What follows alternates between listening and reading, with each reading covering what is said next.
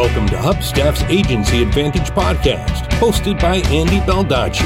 Each week, Andy interviews a successful agency owner who shares their proven strategies to help you build and grow your agency.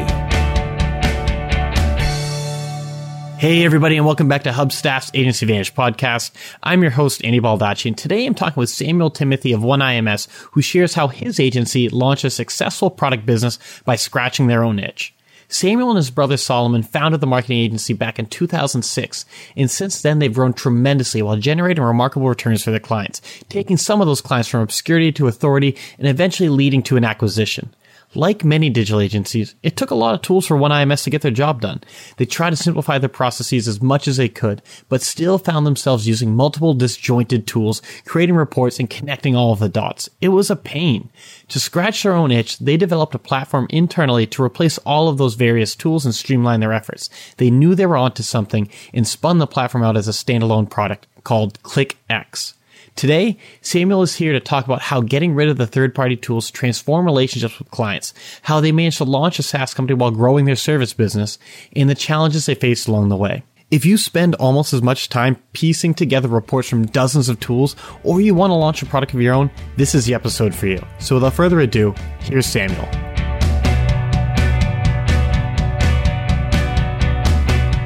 Samuel, thank you so much for coming on the show today. I really appreciate it. Well, thanks for having me, Andy. Appreciate the opportunity.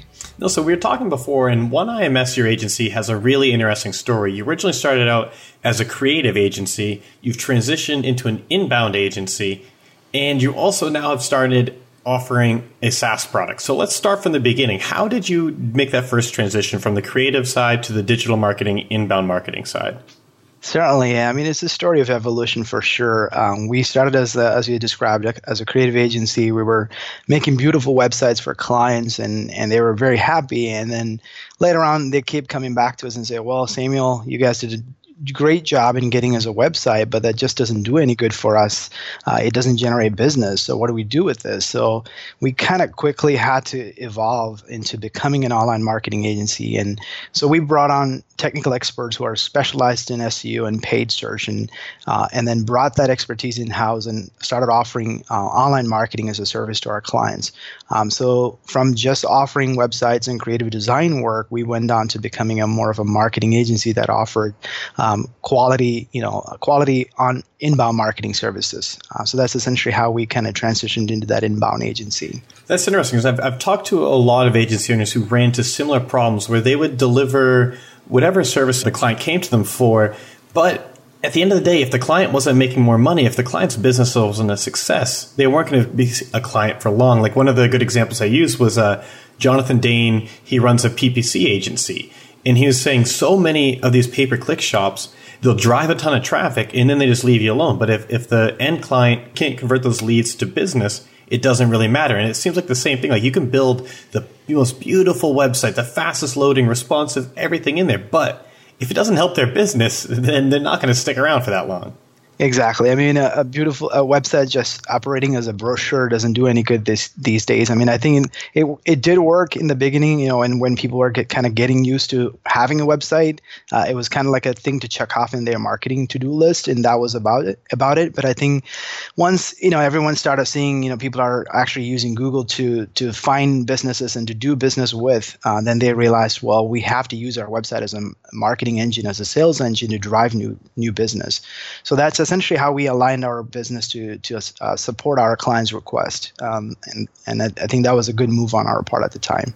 Right, and so when you make this move, when you bring in new help, when you bring when you expand your staff, and you start offering all these new services, how do things change internally? What is it like now managing so many different sides to your business? Oh man, it was it, it was you know I mean it definitely was a good move, but we didn't realize how complicated of a, an offering is online marketing. I mean, if you think about, um, you know, it's it's pretty easy. Oh, okay, we offer SEO, paid search, and social, right? I mean, it sounds pretty simple, but it's there's a lot of intricacy to every component of that. I mean, almost each of those each of those services can be turned into a business of its own. Uh, and then on top of that, you add the complexity of all the different, uh, you know, how fast this market is changing, right? With all the uh, algorithm changes that Google has and how rapidly all the online marketing industry is evolving, uh, you kind of have to keep, uh, you know, keep pace with all that industry changes as well. So it was it was it was a big challenge. That's exactly the reason why we wanted to bring the top talent because we knew we weren't going to be that expert to do the job. So we brought on that experts to to help us um, to accelerate our growth. And how long ago was it that you, you made this change into becoming kind of a, a full digital agency? Around 2007, 2008 is when we actually started heavily focused on online marketing as our primary service offering. Mm-hmm. And once you made that change, you said it was a big adjustment getting used to having all these different services under your belt. As you get more comfortable with that, as you start delivering all of these different services to the client, did you hit any bottlenecks? Like, were there any early struggles where you said, wow, this is a lot harder than we expected? We did, we did. So, I mean, I think the biggest thing is, especially with online marketing. I mean, it, there's, you know, it's not just a creative service, right? I mean, there's creativity, and then there's also analytics, and you have a lot of things that you have to kind of put together to make an effective online marketing strategy for clients. So, we were doing a ton of research. We were doing analysis of data that's being collected, and we're also having to report on these information. So, uh, and then we have all these different variety of industries, uh, clients in different industries. So, and we're having to learn their industry to be able to produce content for them and then also uh, understand what their buyers and buyer personas are actually looking for and then aligning our strategy to meet that persona. So there's a whole lot of stuff going on that we didn't really see initially going into it. So we were extend we are essentially becoming an extension of our client's marketing department. So we're having to adapt to their business, understand their business, and and then actually work as if it's you know we're actually their uh, internal team. So it was it was a great experience. Um, but nonetheless, I think it, it taught us a lot in terms of you know what we have to do in terms of um, our business to to become more efficient and, and operationally efficient. Right. And I mean, when there's so many different services going on, when there's so many different stakeholders, and like you said, you're almost an extension of their marketing team, you're almost an extension of their marketing department, it does bring in a lot of not necessarily uncertainty, but there's a lot of processes competing with each other. There's a lot of things you need to figure out. And one of the things we had talked about before this call was about the just the difficulties uh, of reporting on what was going on because, like you said, the clients ultimately want results. So, what was it like reporting on the results for all of these different services? Exactly. I think you know. I think the you know. I think if we were to break it up into two aspects, right? So when we bring on a client, there is that research stage and the campaign management stage, uh, and then the the other side of it is the performance monitoring and reporting. So the you know when you when you do any kind of marketing, most of the time, you know when people are whether they're buying traditional media or they they're buying you know some they're doing some direct mail campaign or something, there are some tangible things that they get, right? Um, so with with the digital marketing, there's a lot of that we do is behind the scene behind a computer that the clients really don't get to see and then they get very antsy right? They get very anxious as yeah, like, to are they are working? what are they working on? What are they doing? Exactly yeah. exactly. So we we were spending way too much time in the initial phase of onboarding a client and researching and determining exactly what the, the course of action to make this client the industry leader in that market space. So we do all that research and and it's all behind the doors and the client doesn't necessarily have any access into it. So that actually created some tension between us and the client and especially just trying to build that trust. Um, and then from from an ongoing marketing campaign management standpoint there there was also a lot of time being spent on just creating uh, just trying to report on numbers as opposed to making the numbers. So we were actually just draining a lot of hours of our retainer just running custom reports, creating custom presentation, meeting with clients, and sharing these things on, you know, call whether it be face to face or, or web meetings and things like that. So that also was taking away a lot of efficiency that we needed to have in our in our business to be to be more profitable and and uh, things like that. So those are some challenges we ran into um, in our early days of uh, building this business at the end of the day, when, when you are reporting on these these services to the client, what are the numbers that they're really caring about? Like, what are the types of reports you're running? Is it just like are these are the backlinks? These are your rankings? Like, what are the kind of nitty gritty tools that you're using and balancing in all of this? Yeah, so I think I think there are lag measures and lead measures, right? So at the end of the day, the clients don't really care about the backlinks or they don't care about um, key keywords or any of those things. They really care about did I did my phone ring and was that a quality call? Did I did I make a sale, right? So that's essentially what they're looking for. But we, especially as we're building up this machine, right, this inbound marketing machine, we have to show some progress. So the progress is where we can show that, hey, what we're doing is working toward the right direction. We're going in the right direction, but it may not be impacting your business today. But we know that the progress report that we're seeing is is a is a good report, right? So we had to have system and process in place and even tools in place to be able to show that we're making the right progress. Uh, so that's the kind of reports that we were we were producing. So this would be keyword position report. We would show engagement report on the content that we're producing. We will show you uh, the social shares, and also when you refer to as the backlink, that's also something we refer to as hey, there's people consuming your content and they're willing to share this content, and that's also an indication that what we're doing is working. Uh, so all those kind of things, and ultimately we're going to show traffic and leads and conversion and uh, and if they do are open to sharing whether those calls turn into business then we have that insight as well so there's there's a whole lot of intelligence available. I think the best thing about online marketing, there's so much numbers that you can collect. Uh, but then it's just overwhelming, right? What, what's actionable numbers? I mean, you can have information about visits and leads and conversion, but if you can't really act on that information, it's useless. Uh, so we wanted to make sure that the, the information we're gathering is actionable and that it's, that it's providing us intelligence on how to make our campaigns more more effective, and at the same time giving our clients the peace of mind that hey, this is working.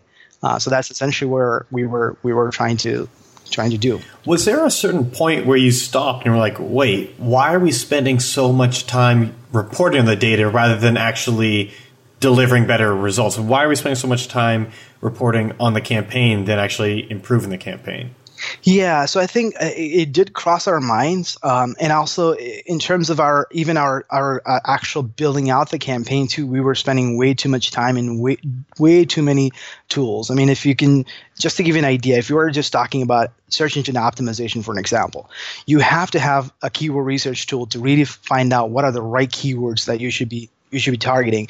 Then you need to do competitive analysis. You need to know who are the comp- competitors in the market space that we're competing against and what are the keywords that they're using. Then you need a backlink analysis tool to see, hey, where sh- where can we get uh, good mentions of this client's brand? Uh, where are the competitors getting mentions? Uh, you also need to track the keyword progress. You need to monitor the uh, the reviews and reputation for that brand.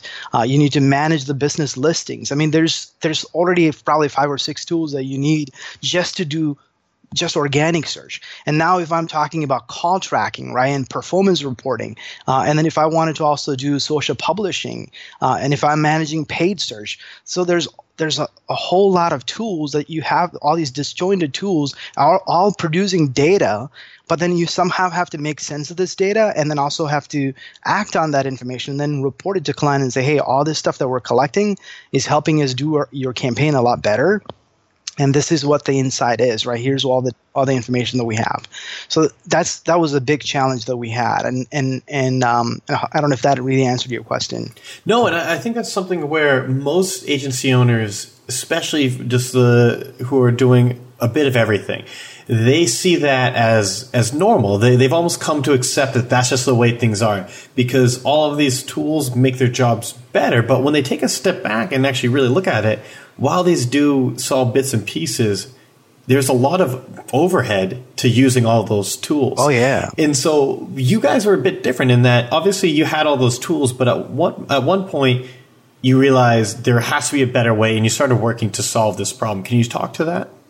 Uh, certainly, yeah. So, I mean, from one sense, obviously, we were spending way too much money on the separate tools, uh, so that was definitely a problem. And then, from another sense, we saw that we had we had some operational inefficiencies um, because we needed a systematic way to onboard client. We needed a systematic way to manage those clients and campaigns.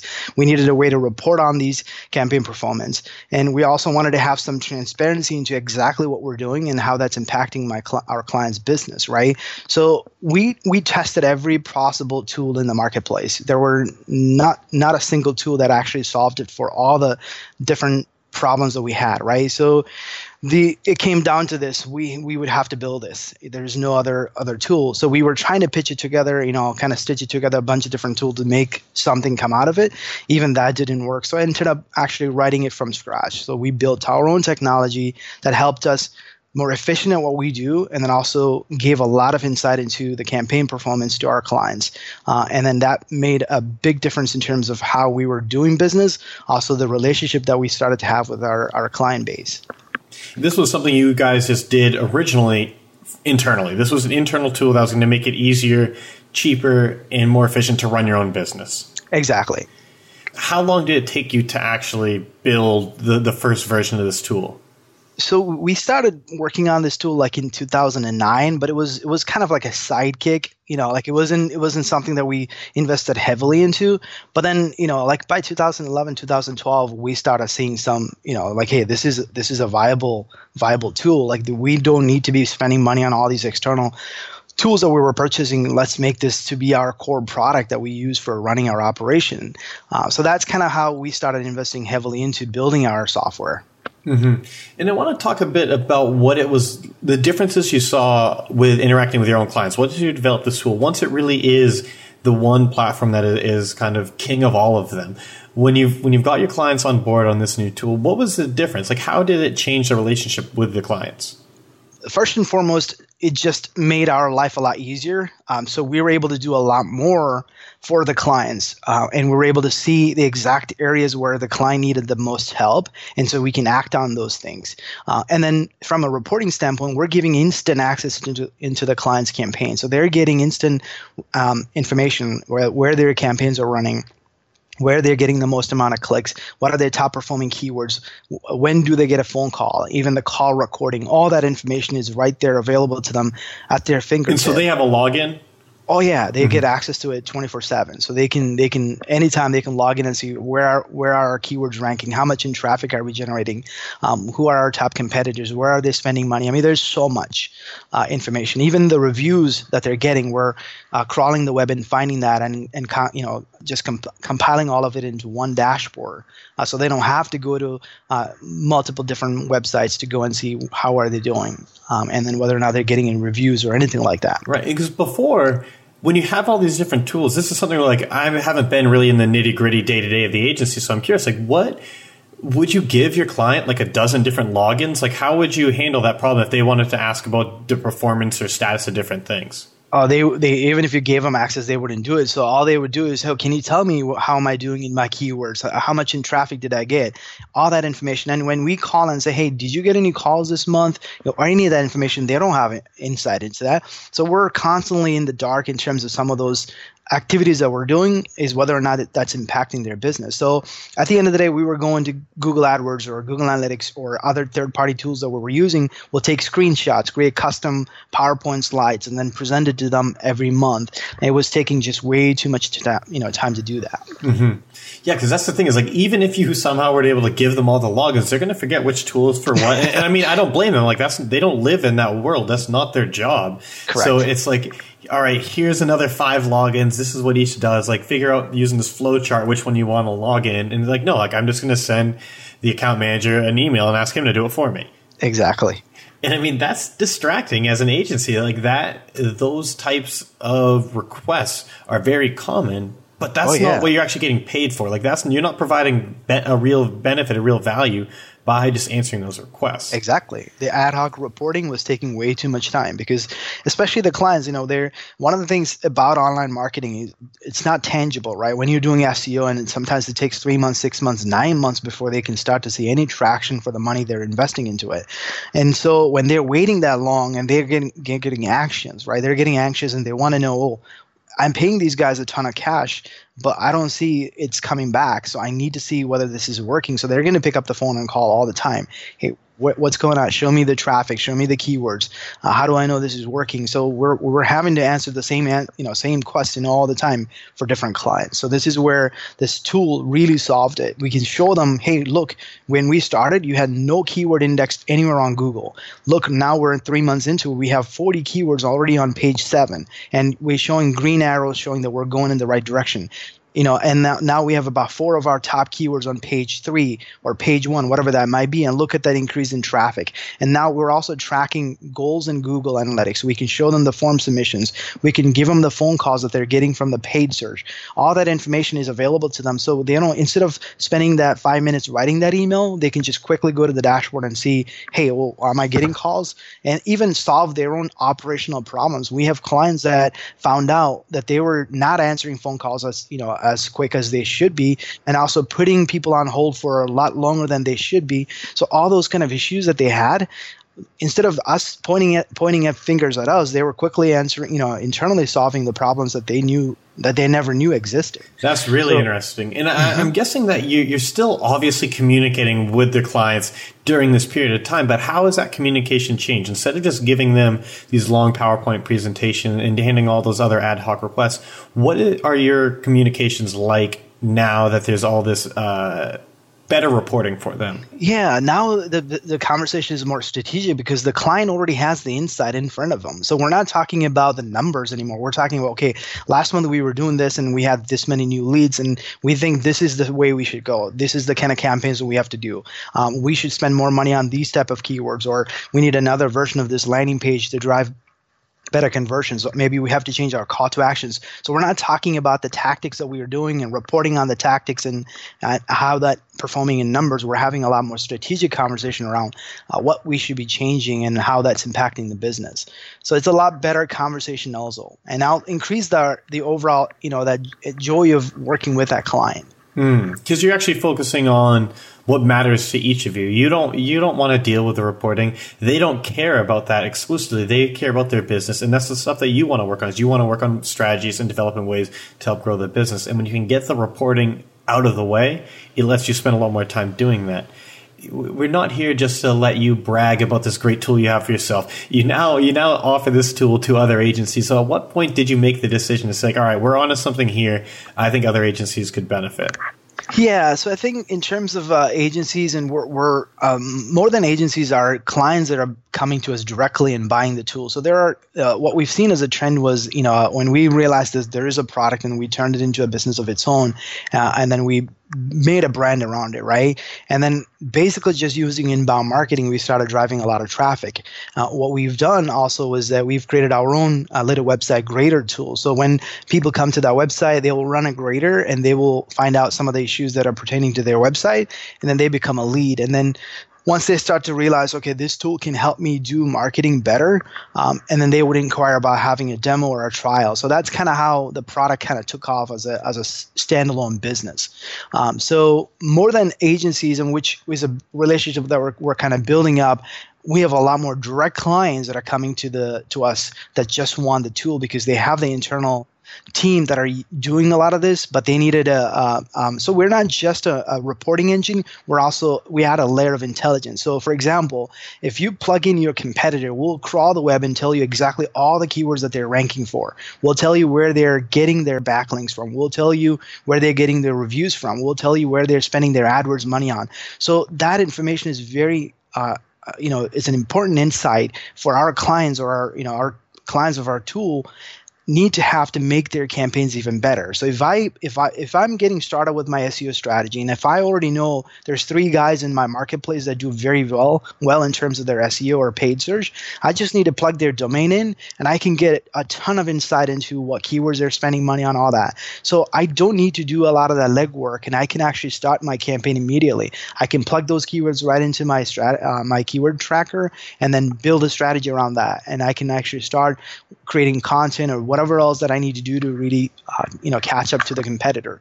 So there's a la- layer of insight that we bring um, that you don't find in many of the tools that just does tracking and reporting. I see. I see. Because that's the thing is like like you said before is that the numbers themselves ultimately don't mean a lot. Some of them don't mean a lot on their own. It's what the the insights that you can get from those. It's those a lot of metrics just aren't actionable. But when you have some of these insights that actually can point you in the right direction, that is what is it makes it a lot easier to drive real results. Exactly. Even even some of the you know some of the tools that are freely available like Google Analytics, it doesn't tell you which keyword drove traffic, and especially Google has kind of um, hidden that information from users. So we will pull some of that information from Google Search Console. We'll bring that in. We'll also tell you the top landing page that drove the traffic uh, where that traffic went to and we can know hey what keyword is that page ranking for? So then we know okay that's the keyword that's getting the most amount of traction. So how can we create more content around that keyword? Or if we know that there's a, a poor performing page then we can quickly focus on that page as opposed to just you know spreading ourselves too thin and working on so many things that may or may not produce roi right. And so i want to get into the weeds a little bit actually um, and because ClickX is a platform you've been talking about, but I, I want to talk a little bit about how you've actually been able to develop that while still running a very successful agency. How did you handle dedicating resources to this side project? Uh, how did you make this happen while still servicing your clients? So once we actually kind of was able to build a business that can sustain and run on its own and had the technology to kind of power it, he was able to free himself up to focus on the product side of the business. So that's how uh, we were kind of able to separate our job roles uh, and focus on, you know, he's focused heavily on building the software uh, and then also marketing it, whereas I am more so on the on the service side of the business and focused on building and, and, and managing that side of the business is your co-founder is he technical like was he doing a lot of the code or just managing the project or how how did that work?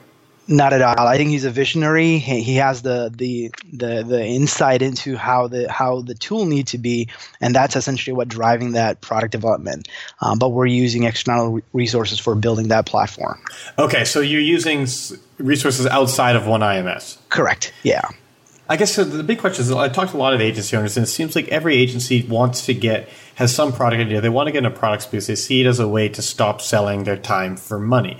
And I get it, but I've also seen that fail so many times, whether it's not knowing how to budget correctly for it, not knowing uh, all these different aspects. So, like when you're using external resources, how much are you comfortable with? Like, how do you make the decision on how much you're willing to invest? Is it just like, we're going all in on this, we're going to do what it takes, or what was your approach? Yeah, so originally we built it as an internal tool, right? So we weren't cre- it wasn't created with okay, you know, how would someone come on board? How would they automatically be able to create their own account, add their competitors, put their keywords, link their AdWords, all that stuff, right? So we were able to do some of those things on our own because we were the tool was designed for our, our internal use. So when we started to um, to, to kind of see that there's a product here. So we had to completely rework some of the code that we had to make it as a standalone software, right? So fortunately for us, we had a profitable agency that we were running, uh, and we had a very healthy cash flow. So we were able to fund this product without having to seek any investment from external sources. So, and then once we saw that there's a product, then we just kept kept on infusing cash, and then built a product. I, I don't know if there was ever a time like, oh, this is how much we're willing to invest, um, because we saw, and especially with a tool like online marketing tool, right? The industry is rapidly changing. The technology and platform and, and different channels are coming every day. So you have to have a product that you can continue to in, uh, innovate, right? So we knew that going into it, this isn't going to be a product that you made it once and then just sell it million times it's got to be a product that continue to evolve so we knew that this was this was a job this was a project that's never going to be completed uh, so we knew that this is going to require uh, you know, a, a, heavy capital um, investment up front uh, and then also right now that we have a a, a, good user base that we built on uh, on its own. So we're a little bit of that cash is actually coming in, and then we're still continue to fund it from our agency. Mm-hmm. And I'm curious, what about for the the marketing side? For that, do you treat ClickX as a client, or how do you how do you approach that? So we're treating that as a completely independent brand, and it has its own marketing team. Okay. we're producing a ton of content, uh, and so it's primarily has grown through inbound marketing. So mm-hmm. we we do kind of practice what we preach to our clients. What made you decide to completely separate the two? I think it, it is kind of required. I think the kind of similar to what you've uh, just uh, asked earlier. I mean, if you really are trying to build a product, right, you need to have its own team. You need to have its own focus. You can't kind of be meddling in too many things, and it, it won't grow. So I'm I'm there as part of supporting the sales team, um, but in terms of the product development and marketing side of it, my brother is the one that's just uh, the key leader in that. Interesting, because that's, that's the thing. Is I was talking with, with Chris Lema, who's big in the WordPress space, but he was a former agency person. He said so many agencies that if they try to do a product, they try to do it really as a side project and they put a few hours here, they put a few hours there. Even as it gets bigger, maybe they have one person full time on it, but it's like it's just really hard to make something grow unless you're focusing on that entirely. And so it seems like that makes a lot of sense that you guys separated the two. Was it from day one that's separate of an entity? I know you had the outside agency developing it, but when at what point did you say like, all right, we can now invest in a marketing team and we can start to grow this? I think as we started to get some traction, so when we went live with a website and we started having visitors coming to it and running graders and requesting for demos and trials, we knew that this is this has got to have its own resources. Um, so that's I mean we even when we just launched the website, we already were publishing content and we were writing blogs and all that stuff. So we we knew we had to market it, but it, we just didn't realize how fast we have to go to market, right? Because that the window of opportunity probably small too, right? Because there's there's definitely so many other tools in the marketplace that are marketing stacks. So if we're going to go into it, we have to go all in, right? So we couldn't wait around and figure out, okay, we're just going to do this part time on, on, the side. So that that's that's not the, the route that we wanted to do. So we just went all in and had the resources to be able to market and promote it. And how much easier was it using the product yourself? Obviously, the organizations are distinct, but you're still going to share what you're learning and if you're having any issues like was that a big advantage in the beginning that you were actually using the platform every day in OneIMS Oh, it certainly is because I think we knew all the things that you need, right, to make not just from a agency management standpoint, but from a campaign standpoint, right? For a client, what are the things that if you're going to tr- try to do SEO for yourself as a, as a company, what what are the things that you need right? And if you're managing a paid search what are the things that you need? And and if you're trying to track offline conversions like phone calls what do you need right? So we knew those things. And so that really made the product even better because we weren't making it like it's not somebody just randomly created a software right? Because we were in the trenches. We were doing the work. And so we knew what's going to make the campaigns more effective because we already had a, a proven process and a systematic methodology for doing seo and paid search for clients. We were doing it already but what we wanted it was a tool that's going to make us more efficient and also given us the right insight on what should be you know what button should you press right? So that's the kind of stuff that we were building yeah, because that's one mistake I, I often see is that if you're not if you're not the target market for your, your tool, your piece of software, whatever it is, while you can make it work, you have a big uphill battle. But if you're the one in the trenches, as you said, using it every day, it's a lot, not necessarily easy because it's never going to be easy, but you have the insights you need to really know what needs to go in the tool and how to prioritize things. Do you think that's a fair assessment? Definitely. I'm going to stop Samuel right there for a quick word from a sponsor, but don't go anywhere. We'll be right back. The Agency Advantage podcast is brought to you by Hubstaff. Hubstaff makes time tracking software for remote teams so you can stop tracking time with spreadsheets and start getting insights into how your team is spending their time that only screenshots and in depth reports can give you. You probably know that by now if you've been listening to the show for a bit. But what you may not know is that we recently launched a platform called Hubstaff Talent, which makes it easy for you to find and hire high quality freelancers from around the world. Whether you just need extra hands for a specific project or you're looking for something long term, Hubstaff Talent is what you need. Best of all, it's 100% free. We don't take a cut and we don't act as a middleman. Our goal is for you to use Hubstaff for time tracking, but honestly, you're not required to do so. If you're looking to grow your team with remote freelancers and don't want to pay 20% to Upwork, head over to talent.hubstaff.com today and create a free profile for your agency and start posting some jobs. That's talent.hubstaff, H-U-B-S-T-A-F-F dot com. All right, let's get back to Samuel it seems like from your story, it was gradual. And like you said, your story is one of evolution. Things are always changing, improving, growing. Were there ever any points where you really were questioning whether or not you were on the right path with separating the two, with kind of making a big push for ClickX? Um, I think when we when we started to see, I mean, it, like I was saying, I think building a product business, especially a software business, is not a, is not nothing like building a service business. Um, I think what I'm what I'm really referring to is the actual cost of acquisition, right? Uh, a client. So when we were selling, when we we're selling, as you know, digital marketing services, we're talking maybe 60, 70 grand minimum on uh, you know average client is about sixty thousand dollars or more per year.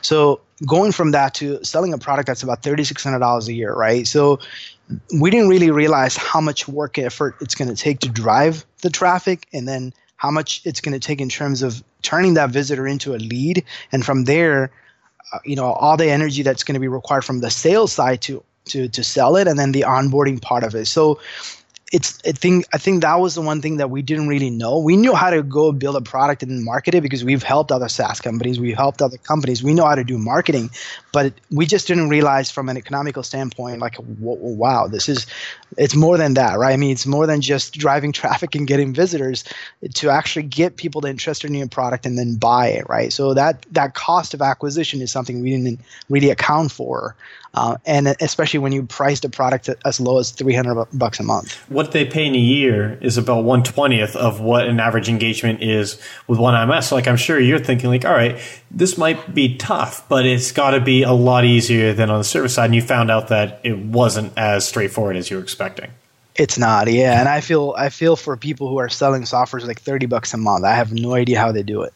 I that's the exact thing. It was uh, Jason Cohen who founded uh, a few startups. His most recent was WP Engine, and one of his big presentations was basically on what things to consider when starting a startup. And one of his biggest things is like if you're pricing it below hundred dollars a month, don't. Mm-hmm. Like it's just mm-hmm. the the numbers just aren't going to work out. It's just so hard because yeah. it's not. It's never going to be a completely hands off sale.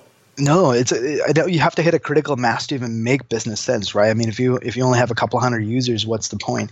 And also, I think in terms of um, the tool is it's a pretty complex tool, so we have an onboarding fee that we charge just because it, for us to have full adoption of the tool, we have to help this client get on board. We have to help them make sure that they put all the stuff in it, right? Because it, it, just doesn't just doesn't do anything for you unless you kind of made the tool do certain things. Right? I mean, it's like buying an accounting software. That doesn't mean it's going to do your accounting, right? so it's kind of like that. So so that's essentially where we realized we have to have an onboarding fee because we were already draining money just by bringing them on, and if we're also going to do a free work for the the first couple 30 days of their uh, them being on board. Um, we might as well have to you know charge to make sure we're breaking even here but and also we're we're, we're not like the typical software companies we're not making these people sign 12 month contracts it's just month to month.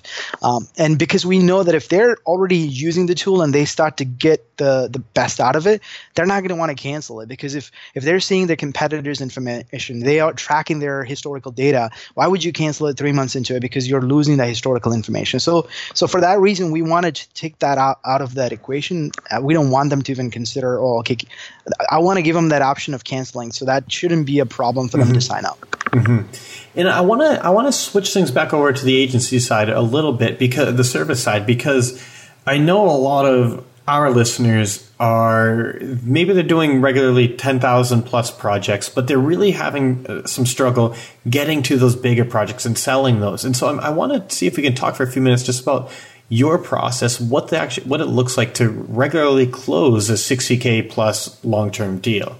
Yeah, so I think we, from our, you know, in terms of how our approach in selling, we don't talk heavily about, you know, tactics and all that stuff.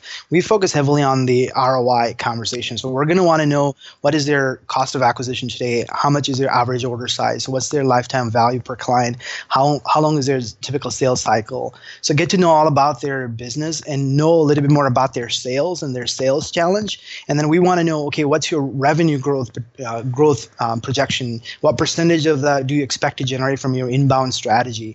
Uh, and then, and we want to know what's your plan and you know uh, action, you know, plan of action in place to achieve that.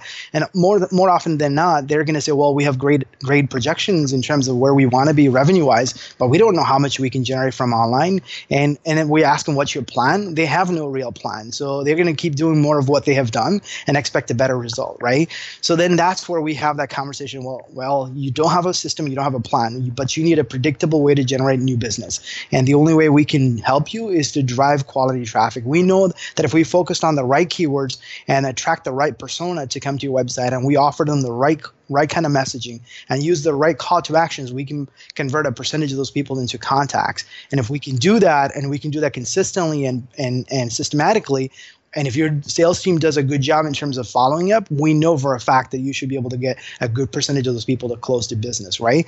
Um, so that's the conversation that we have. And if anybody with a good business acumen, they can understand that conversation. So that's where we we go in there. And, and then in terms of our pricing, we're typically are having conversation around what is it costing you to acquire a new client, right? So if they if they tell me they do four trade shows that are ten thousand dollars and they generate two deals out of it, I mean, and then I tell them if I can do you know four four new customers for you right and it's going to cost you less than what you spent on the trade show whatever that might be but essentially they can kind of put the two together and figure out, okay, I'm already wasting a way too much money than I thought I am, and I'm I'm only getting two clients, uh, but my average order size is hundred thousand dollars. So I think it's it's not a bar, you know, it's not a gamble here. No, right? and I think it's one thing where it's I think a lot of times agency owners, smaller agency owners, don't underestimate the scale that a lot of businesses are spending on things where they're not getting like any return at all.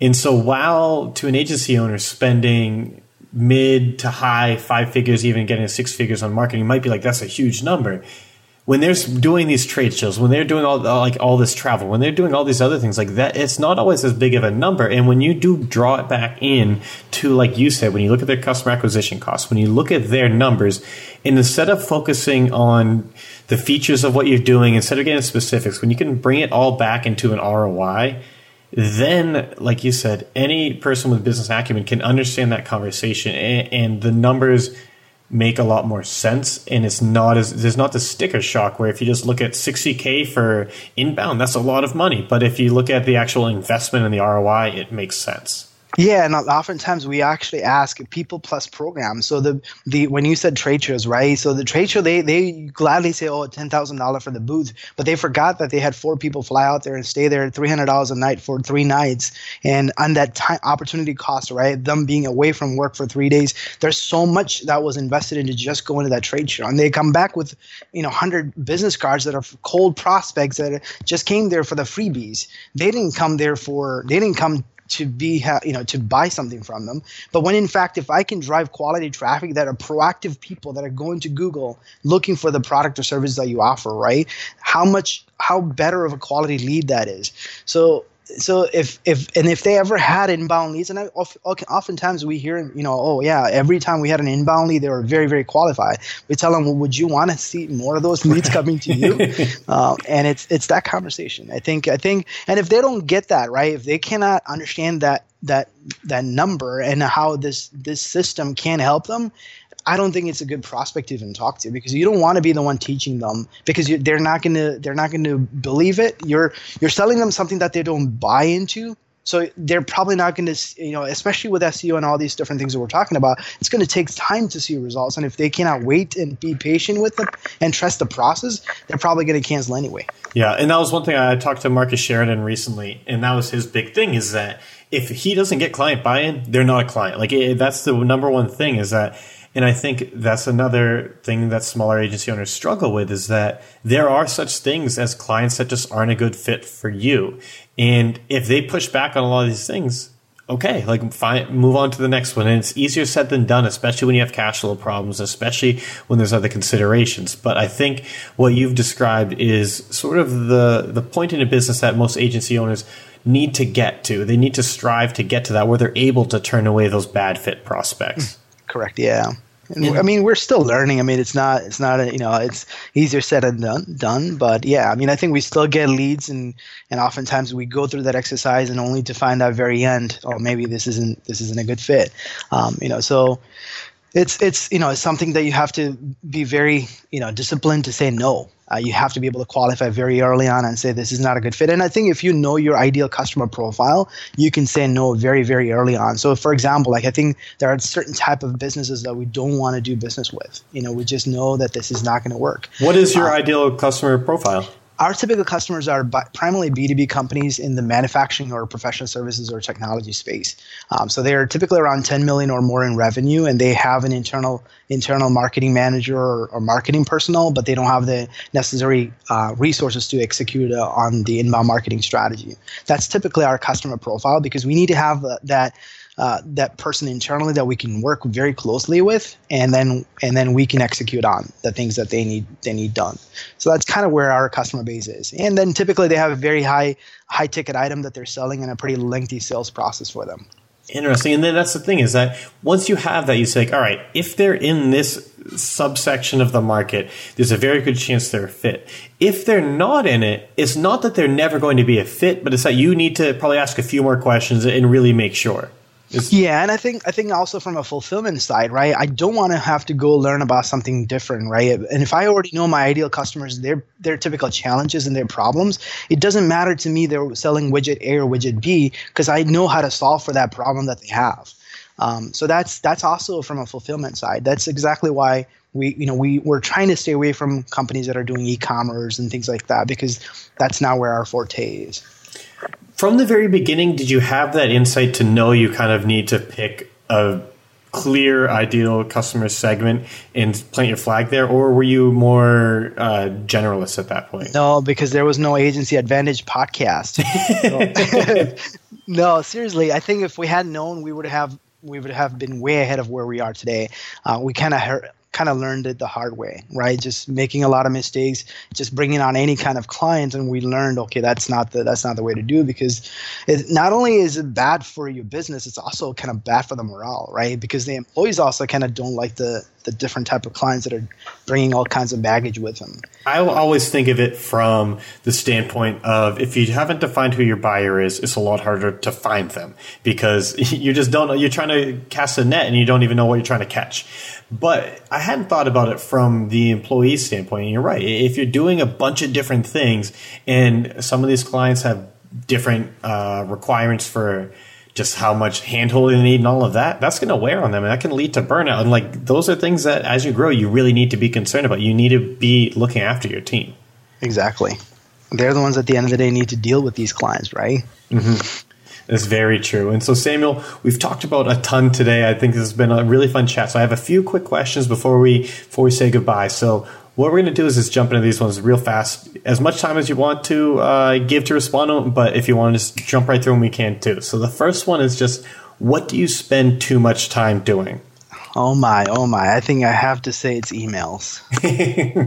that is probably the most common one I get. And then I always feel really bad about emailing the guest. so the next one though is on the other side of that. What do you not spend enough time doing? I think I think I love to be more involved in the the strategic um, marketing side of things. Um, I, I, love marketing. I help our clients with their marketing strategy and things like that. But I kind of take a backseat for our own marketing. Um, but I, I, enjoy that. So I, if I can get more time, that's where I would invest more of it. Okay. And then, so we're at the end of the year, pretty much here. So what I'll do is I'll change this one around a little bit. What is your What are your goals for next quarter, the first quarter of 2017? Uh, personal goals or business goals? We'll do We'll do personal goals. We'll mix it up. I actually would love to have more time with my kids. I have two little ones. I have a two year old and a four year old. So having more time with my family would be one one one of the personal goals. And obviously, for the business, eh, you know figure out ways to be more valuable to our clients you know so looking for ways and i think we're you know we're thinking of you know i don't know if you've heard the term account based marketing uh, which is becoming a very um, a big topic in the marketing space. So investing a lot of time researching about what that is and how we might be able to kind of offer that kind of service offering to our clients because especially the clients that we're going after um, they're very well suited for those kind of services. So looking into how can we more valuable to our existing clients and our future clients. Interesting. And I think, yeah, that's the thing is like, as an outsider, as a not someone in the enterprise sales game, I do keep hearing about account based marketing. And so I'm probably gonna have to Google that a little bit to get brush up on it after this one. But uh, the, the last question I wanted to ask though is what are the, the long term visions for One IMS and for ClickX? Uh, one IMS is definitely one of our passions. Um, so I think in terms of the near, you know, the long term, I mean, we don't have any any any exit strategies in the horizon, um, but we we continue to grow this business because obviously it has given us a good cash flow to build a product like the ClickX. Um, so I, in terms of long term goals, continue to grow the business. That's about the only thing that I can think of um, as the as the and what about what about ClickX? Just continuing growth. What do you see as five years from now? What would need to have happened for you to say we are where we where I wanted us to be. So we're we're looking at a what we refer to as a one to many model. So our product, even though it's designed with a, a you know a, a, SMB who's doing internal you know marketing internally, but our product is well suited for a multi location kind of a business. So we're looking at opportunities where we might be able to sell to um, you know franchisees and things of that nature, where they can use this tool and manage and uh, monitor their marketing across multiple locations. So that's essentially where we're seeing our opportunity with the ClickX platform. Interesting. And then the last thing, where can listeners go if they want to learn more, if they want to hear more from you, if they want to learn more about your products, where are the best places for them to go? Obviously, our websites would be the easiest. Uh, oneims.com. That's O N E I M S.com. And then ClickX is C L I C K X.io. ClickX.io. Perfect. And I'm going to make sure to get all of that linked up in the show notes. And Samuel, I just want to say thank you so much for coming on the show today. I really appreciated it. Thanks again for having me. Appreciate it.